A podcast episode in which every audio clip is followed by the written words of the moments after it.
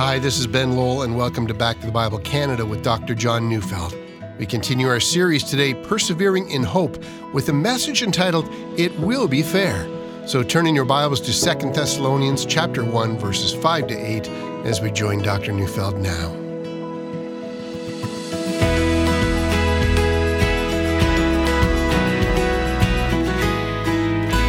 Don't know if you've heard it, but I'm almost certain that at some time in your life, in your growing up years, you did. You heard it when you complained. You said, It isn't fair. And then someone said, Get used to it. The world isn't fair. I don't know who said those words to you, but I bet someone did, and I bet that someone was an adult. You know, I don't know what you did with that bit of information. I mean, perhaps as the years went by, you followed that bit of wisdom to a conclusion. You now scratch and claw and fight and get your share no matter what it takes, after all. It's not justice that prevails, rather, the spoils go to the strong. Life's not fair, so get used to it. You don't have to be fair either, after all. If you're just waiting for fair, you're going to be left behind. And then, of course, there are those who simply despair. Life's not fair, they say, and so when they encounter injustice, they simply fall into the blackest of depression. It is true that life's not fair. Sometimes the wicked live into old age and the righteous die of cancer at the age of 35. Life's not fair. Sometimes the ethical businessman struggles, and then the cheater and the liar and the betrayer becomes overwhelmingly wealthy. Sometimes politicians come to power through lies. And sometimes the famous, those who are adored by millions, are among the worst possible people in their own private lives. We know the stories. Life isn't fair. You're going to have to get used to that. But deep inside of every single human being, there's a cry of protest. We might say that life's not fair, but we want it to be fair. To say life's not fair, well, that's not just an observation, it's an outrage. And here's the good news for every follower of Jesus. In the end, when Jesus comes back again, it will be fair. Injustice and evil and villainy will not go unnoticed any longer. Every single act will be judged with objective and thorough justice. The saying, life's not fair, one day that saying will pass away. It will be outdated. It's going to be archaic. The saying of another time. This is the enduring hope of every single believer. Well, we've embarked on a study of Second Thessalonians, and we're introduced to a new community of Christians who, soon after their conversion, or perhaps even in the midst of their conversion, began to experience relentless persecution. Their city hated them. The Jewish synagogue and the Gentile idolatrous culture joined forces in an unlikely joint venture. People had rioted against believers. Uh, they were no longer welcome in polite circles. People tended to boycott their businesses. But Paul, the man who had brought them the gospel, was a man who had experienced enough of his own persecution. And he has noticed their persecution, and he's overwhelmed with something he's noticed among these new believers. They are steadfast. They were unmoved by the pressure of an unrelentingly hostile Jewish and Gentile community. Indeed, Paul sees they've grown in their faith far more than he would have anticipated, and in consequence, Paul can't help himself. He says he's been boasting about them to everyone. He simply can't stop talking about how remarkable was their courage. They trusted in Christ in the midst of the fire. Their love for one another was increasing. They remained calm and collected and unwavering in the face of opposition. Well, that's the introduction of Paul's second letter to the Thessalonians. Having noticed that, Paul then takes this matter one step further. So let's read our text for today, 2 Thessalonians 1 5 to 8. This is evidence of the righteous judgment of God, that you may be considered worthy of the kingdom of God, for which you are also suffering, since indeed God considers it just to repay with affliction those who afflict you, and to grant relief to you who are afflicted as well as to us, when the Lord Jesus is revealed from heaven with his mighty angels in flaming fire, inflicting vengeance on those who do not know God and on those who do not obey the gospel of our Lord Jesus. Now, our text begins with the phrase, This is evidence of the righteous judgment of God. To which we might respond, Well, what is evidence of the righteous judgment of God? I mean, what is it that shows us that God is fair and that He reserves a day in which He will judge the world with absolute and perfect justice? How do we know? Where's the evidence? When will it become fair? You know, to that, Paul responds that the attitude he has seen in the Thessalonian believers, the attitude of unflinching faithfulness to Jesus in the face of persecution, that's evidence of God's righteous judgment. Now, I know that seems a little strange. I mean, for instance, today, we know that every single day there are Christians who are killed for no reason other than their faith. For instance, I do know that as I record this today, in the last three months, some 500 Ethiopian Christians have been killed by Muslim extremists. It's targeted killings. And even among many North American Christians, we don't hardly pay attention. I can hardly fathom that. Are we to assume that this is evidence of the righteous judgment of God? See, one hears of stories of Christians in Iran being sentenced to five years in prison for simply participating in a Christian house church. How is that evidence of the righteous judgment of God? Or consider this report from Open Doors Ministry. There's a story of a new believer in Vietnam, a man only known as Poh, P O H. You know, Poh belongs to a group of people called the Hmong people. Poh is 20 years old. He has finally let his family know of his faith in Jesus, and his father gathered all the family relatives and villagers to demand that his son abandon Jesus. And at one point in time, his father even picked up a rock to kill him. He's been driven from his family and village, but Poh says, It's fine as long as I can keep my faith because I know where I'm going if I die. So, how you might ask, is the suffering of this young man evidence of God's righteous judgment? Well, I could go on and on. In the last 10 years, there's been a great part of the Church of Syria that's been destroyed. Many North American Christians are ignorant that a Holocaust has been going on among our brothers and sisters in Christ there. As far as the press is concerned, they're not concerned. North Korean concentration camps are full of Christians who have been imprisoned for their faith. Again, silence. All over the world come the stories of the persecution of believers and the remarkable courage of brothers and sisters who are laying down their lives for Christ because they have concluded that to belong to Jesus is more important and more precious than life itself. But that's not fair. And Paul says that faithful endurance of Christians who will not renounce their faith nor their fidelity to Jesus, this is proof positive of God's righteous judgment. Well, how? Let's try to explain that. Notice again verse 5. This is evidence of the righteous judgment of God, that you may be considered worthy of the kingdom of God, for which you are also suffering. Paul's saying your suffering indicates you're worthy of the kingdom. Now, let's make sure we don't misunderstand. Paul is definitely not saying that the suffering of these believers is earning a spot in the kingdom of God. No, it's not. It's not about becoming worthy of the kingdom. Rather, notice he says it's evidence that they are already worthy. So, how do we understand that? Well, near the end of the book of Revelation, that is in chapter 18, there's a lengthy poem. It describes the fall of Babylon. Now, it seems to me that Babylon is being used in this poem as an image. Well, in actual history, it was Babylon that attacked the city of Jerusalem and slaughtered so many of her citizens and burned her temple to the ground, and then took many of her remaining citizens into Babylon, where they lived out their years in exile. Psalm 137 was written by one of those exiles who said, By the waters of Babylon, there we sat down and wept when we remembered Zion. On the willows there we hung up our lyres. For there our captors required of us songs, and our tormentors mirth, saying, Sing us one of the songs of Zion. You can almost hear it, can't you? A defeated people, humiliated, filled with grief at the death of their loved ones, astonished that the temple of the God of heaven lay as a smoking and ruined place. And their captors also become tormentors. Why don't you grab one of your lyres, your harps, sing us one of the songs of Zion? And then they would roar with laughter, and the people of God would hang their heads in shame. Well, that is Babylon. Babylon then became a symbol of all the persecutors of God's people in history.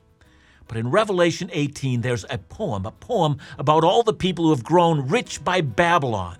But now, when Babylon is destroyed, they hang their heads in shame.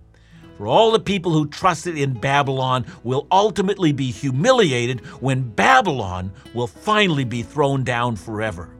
It's a reversal of fortune. Those who trust in Babylon are finally and ultimately overthrown. But those who have abandoned Babylon already are finally and ultimately vindicated.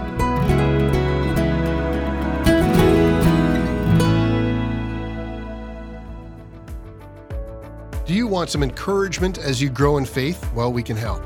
Our beautiful Back to the Bible Canada 2021 Growing in Faith Scripture Calendar is available to you free of charge during the month of October. All you need to do is visit us at backtothebible.ca or request your copy by calling 1 800 663 2425. And wait, there's more. To help us help more people find hope in Jesus and discover the Word of God, a few generous ministry friends across the country have provided us with a $50,000 matching donation for the month of October. That means for every dollar you give this month, it will be doubled dollar for dollar up to $50,000. To give a gift, become a monthly partner, or request your free 2021 Scripture Wall calendar, visit backtothebible.ca or give us a call at 1 800 663 2425.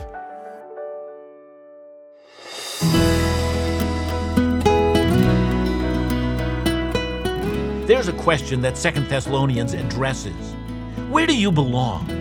You belong to the kingdom of this world? And if you do, the kingdom of this world has the potential to offer you riches, fame, and the approval of people. Because you see, if you adopt the values of the culture in which you live, the culture will adopt you. You will belong. You know, in the ancient Greco Roman world, that would have included paying homage to their endless gods and goddesses, but it would also have included the sensual lifestyle that was a part of that culture. And Peter talked about that in 1 Peter 4 3 to 4. He said, For the time that is past suffices for doing what the Gentiles want to do, living in sensuality, passions, drunkenness, orgies, drinking parties, and lawless idolatry with respect to this, they are surprised when you, that is, you believers, do not join them in the same flood of debauchery, and they malign you. Yeah, says Peter. If you owned the values of that culture, they would accept you.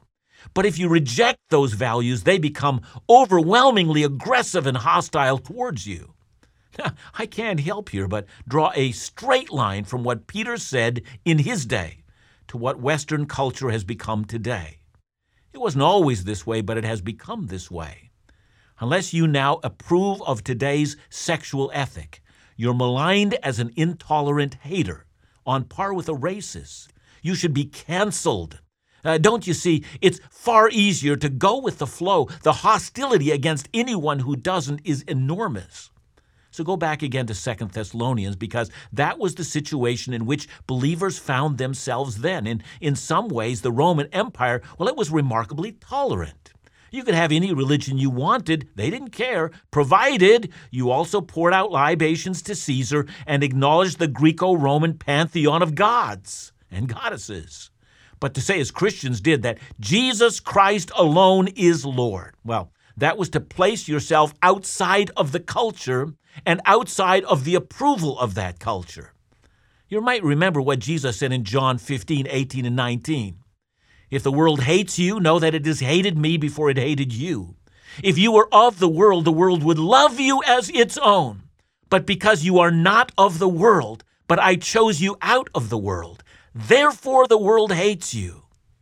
You belong to another kingdom, said Jesus. And that's Paul's word to the Thessalonians. You've already stated that you prefer the kingdom of God to the kingdom of this world, to this Babylon.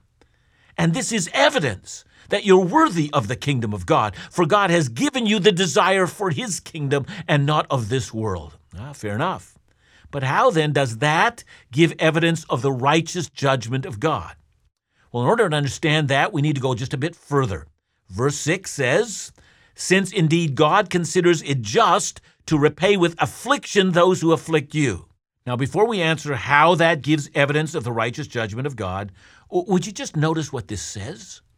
God considers it just God thinks it's fair. God thinks that this accords with His perfect standards of righteousness that He should repay those who persecute Christ's church. You know, some have argued, and I think rightly, that this is a demonstration of the Old Testament law for an eye for an eye and a tooth for a tooth. That is, if justice is to be justice, it must give an exact recompense equal to the injury that was done. And so, in this case, if there are men and women who persecute Christ's church, God, in accordance with exact recompense, will then persecute those who persecuted his church. See, I need to stop here and give a warning to those men and women who are persecuting Christ's church today. In the world to come, Jesus Christ will return vengeance on your head for what you do to his church. If, as is done in China today, that state run churches are required to now give patriotic messages and forego the preaching of the gospel. God will consider it righteous to persecute those who demand such things of his church. These people who make such laws will be held personally accountable and will suffer under the hands of Jesus. Now to verse 7a and to grant relief to you who are afflicted as well as to us. That is, the day of persecution may seem long, and from our vantage point, we might ask, when is it going to end? But the end will surely come. He will, says Paul, grant relief. How wonderful it will be seen to the afflicted. Suddenly the tables are turned. Suddenly things are fair. When does that occur? We'll look at verses 7b to 8 when the Lord Jesus is revealed from heaven with his mighty angels in flaming fire, inflicting vengeance on those who do not know God and on those who do not obey the gospel of our Lord Jesus. Now, the word Paul uses here is the word apocalypsis or revelation. It means to uncover something, it means to remove a veil, you know, a veil which hides something. And then the veil is removed, and then Jesus appears from heaven with his mighty angels. I can't help but when I read this to think about a passage which Paul wrote to the Corinthian Christians, 2 Corinthians 4 3 and 4. And even if our gospel is veiled, it is veiled to those who are perishing. In their case, the God of this world has blinded the minds of the unbelievers to keep them from seeing the light of the gospel of the glory of Christ, who is the image of God. There exists in most people today a blinder, it's a veil. It's an impenetrable darkness that prevents them from seeing the value of the cross of Jesus. Thinking this cross to be a matter of no great importance, they simply dismiss the rest of the Christian message. But a revelation is a removing of the veil. It's what happens at conversion. Suddenly, the veil is removed, and then the new convert sees what he now knows to be the most obvious truth in the whole universe the death of Jesus provides forgiveness and access into the presence of God. What he once ignored now looms overwhelmingly large on his or her horizon. It becomes the all encompassing vision of his life. This is an apt description of the coming of Jesus. Look, Jesus has always been Lord of all. He rules all things. All men, all women are accountable to him for all they do. All men and women owe to Jesus an infinite debt of gratitude and an infinite debt of surrender to Him. But now this all important truth is veiled. That's why some persecute the followers of Jesus. They think it a matter of no consequence. After all, it's not about fair, it's about power and getting your own way. It's about removing this irritating and perhaps even dangerous group of people. And then comes the great unveiling, the revelation, when Jesus is revealed. And he comes with his mighty angels. Now, this is all that Paul says at this moment because in his first letter, he's already described that in detail. 1 Thessalonians 4 16 and 17. For the Lord himself will descend from heaven with a cry of command, with a voice of an archangel, and with the sound of the trumpet of God. The dead in Christ will rise first, and we who are alive, who are left, will be caught up together with them in the clouds to meet the Lord in the air. And so we will always be with the Lord. So then Paul puts 2 Thessalonians 1 7 together with what he said in 1 Thessalonians 4. Now, then, when Paul does that, that is, when Jesus appears with the cry of command, the archangel crying out military orders, for the great angelic fighting force of God. Paul says in verse 8 angels in flaming fire, inflicting vengeance on those who do not know God and on those who do not obey the gospel of our Lord Jesus. In other words, when Jesus comes, he not only comes to give relief to his church and to call them home, but he also comes to punish the wicked. Let's get back to our original question. How does this belief give evidence of the righteous judgment of God? Think about it this way. Let's say you're going out to war with an army and you come upon a greater force twice your size. But let's say that you know that marching some 30 minutes back of you is the rest of your army, so large, so impressive, that the outcome of the battle will not be in doubt. And so, as the initial battle begins, your army shows no fear whatsoever. That's a sign to your opponents. Why aren't they intimidated? They say. What do they know that we don't know? Well, it's the same in the present hour, says Paul. It may not be fair, and it may be that the church looks helpless and has no power. But we know something our opponents don't know, and therefore we're steadfast. And this, says Paul, is evidence of God's righteous judgment. Well, evidence to whom? Not to believers. We already have all the evidence we need in the resurrection of our Lord. No, no, it's evidence to our persecutors. When they see our calm demeanor, they ask themselves, what is it that they know that we don't know? And here's the answer we know that the righteous judge stands at the door, and even our enemies wonder whether it might not be the case. Thanks, John. You know, John, I'm always amazed and challenged that it would seem like the, the most persecuted of Christians around the world also seem to be the most steadfast. Has that anything to say to us as the Western Church? Well, you know, they, Ben, you are right. Um, a great many persecuted believers are steadfast. I mean, we do know, uh, for instance, in today's world, that uh, in in in uh, Syria, when so many believers lost their lives, we don't know of a single one who recanted their faith. That, that's that's remarkable. And yet we have in our culture today, you know, all sorts of people in you know living in the ease of the Western world or simply walking away from the faith. So uh, I think that is something that we should be considering. Uh, however, we also know from history that there have been times when persecution has been so severe that people have turned from their faith. So uh, we shouldn't look at persecution as a magic panacea. Um, we should, however, ask that should it come, that God give us the stability to stand firm in the midst of the storm. Thanks, John. And remember to join us again tomorrow as we continue our series, Persevering in Hope, right here on Back to the Bible Canada. Bible teaching you can trust.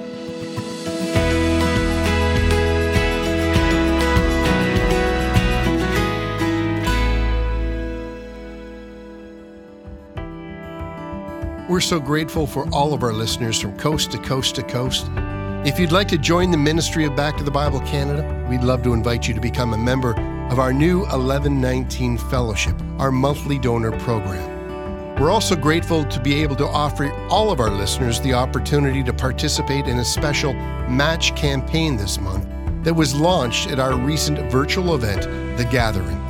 For every dollar you give toward the ministries of Back to the Bible Canada, Laugh Again or Indoubt, another dollar will be given up to $50,000, expanding opportunities to share the truth of God's Word in Canada and beyond. If you've been listening and perhaps never taken the opportunity to support the ministries of Back to the Bible Canada, perhaps this is the perfect time. Call us today at 1 800 663 2425 or donate online at backtothebible.ca.